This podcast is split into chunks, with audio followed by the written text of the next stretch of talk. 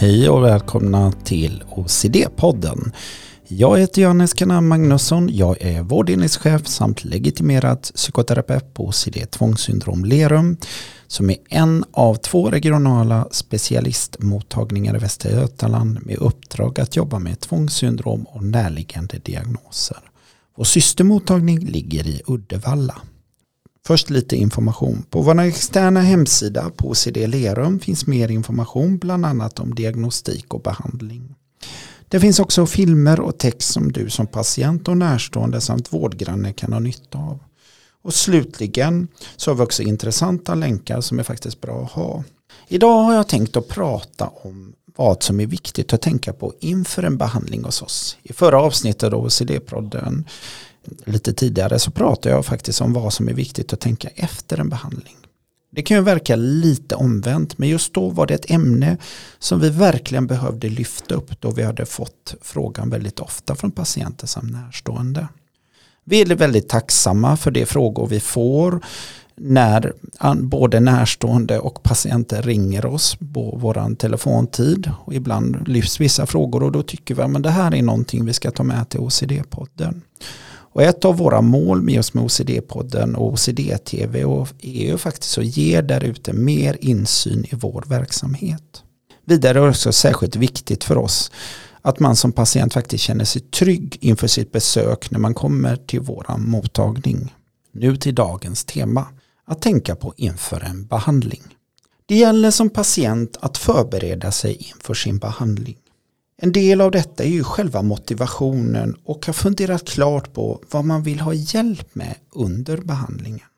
Det handlar om att planera framåt, tänka på vad ska man vilja göra efter en behandling och vad behöver man för att fortsätta att stödja sig själv.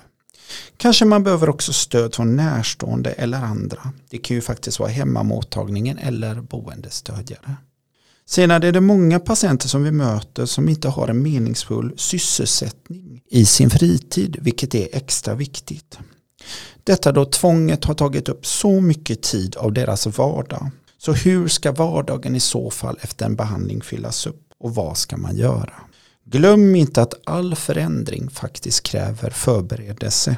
Så din resa börjar redan när du står i kö inför din behandling. Allt är inte lätt och det förstår vi mycket väl. Jag själv har tre barn och har full förståelse att all tid inte bara kan läggas på en behandling. Man har ju också ett liv hemma. Trots att man har då en, en diagnos och man är påverkad så är det ju så att vardagen ibland för väldigt många behöver gå runt. Trots det så är det ju ändå så väldigt viktigt att hitta en planering. Och vägen in i en behandling är ju väldigt olika för alla patienter. Så ingen historia är den andra lik. Så därför är just planering extra viktigt. Och för att hjälpa dig lite på resan så har vi sammanställt lite tips till dig. Så här kommer lite bra tips ifrån oss. För det första så bör man planera inför sin behandling. För dig som arbetar så behöver du kanske planera. Ska du vara sjukskriven under de dagarna du går just i din terapi? Det är också viktigt att du får då den tiden du behöver i så fall att lägga på din behandling. För det är ju inte bara när du går iväg till din session utan sen när du är hemma så behöver du jobba med de uppgifterna du får eller de målen du har just med din behandling. En annan viktig sak är hur ska du ta dig till behandlingen? Ska någon köra dig? Ska du åka kollektivt? Eller behöver man ifrån hemmamottagning ordna sjuktransporter till och från din behandling? Sådana här saker är ju jätteviktiga.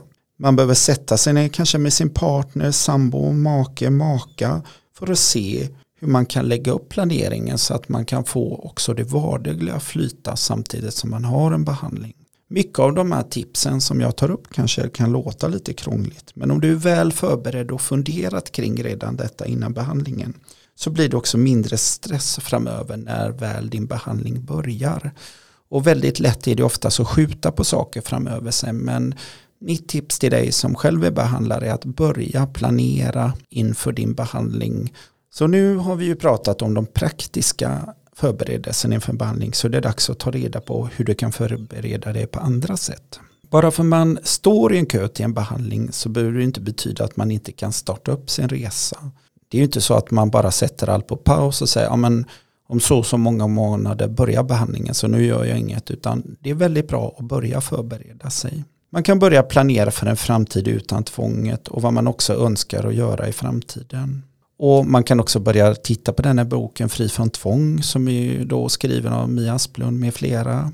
Och det här är också en anledning till att vi utvecklade våran FOG som finns att ta del av digitalt på vår hemsida. FOG står ju för förberedande orienteringsgrupp. Och det var ju för att hjälpa de patienterna som stod på väntelista till en behandling att förbereda sig inför behandlingen. Så man har den här mentala eh, förberedelsen innan man väl startar upp. FOG som sagt finns på vår externa hemsida och är tillgänglig för alla som är intresserade, även för närstående och vårdgrannar. Och den består av en serie tre videofilmer. Den första handlar dels om vad är tvångssyndrom och den andra handlar om hur behandlar vi tvångssyndrom. Och den tredje är riktad just till närstående och anhöriga. I avsnittet hur vi behandlar tvångssyndrom så får du se på ett exempel hur en exponering kan gå till. I kommande avsnitt med OCD-TV som vi håller på att arbeta med just nu så kommer vi visa lite exponeringar utifrån olika diagnoser, hur, hur vi arbetar här hos oss. Slutligen så får vi inte glömma, om vi tittar på andra bra tips, är ju faktiskt våran OCD-podd, att det är också ett bra sätt att förbereda sig. Och vårt mål just med denna podcast var ju att sprida information kring tvångssyndrom och närliggande diagnoser vi hade också som ett mål att försöka liksom behandla lite det här stigmat som kring, finns kring just tvångssyndrom och närliggande diagnoser. För det är väldigt mycket omgärdat kring skam. Och därför är det extra viktigt att man jobbar väldigt transparent och pratar om de här ämnena. Och jag tänker att det var allt för denna gången utan nu har vi pratat lite kortfattat om vad som är viktigt att tänka in för en förberedelse inför en behandling och lite tips. Som sagt på vår hemsida hittar du lite mer information som du kan gå runt och titta. Även på poddhemsidan så kan du gå in och läsa lite om. Det finns fotografier vilka vi är som arbetar här. Så jag tack så mycket för att återigen ni har tagit er tid och lyssnat på mig. Du har lyssnat på ett avsnitt av OCD-podden ifrån OCD Lerum. Och podden är en produktion av Södra Älvsborgs sjukhus för Västra Götalandsregionen. Tack så mycket och på återhörande.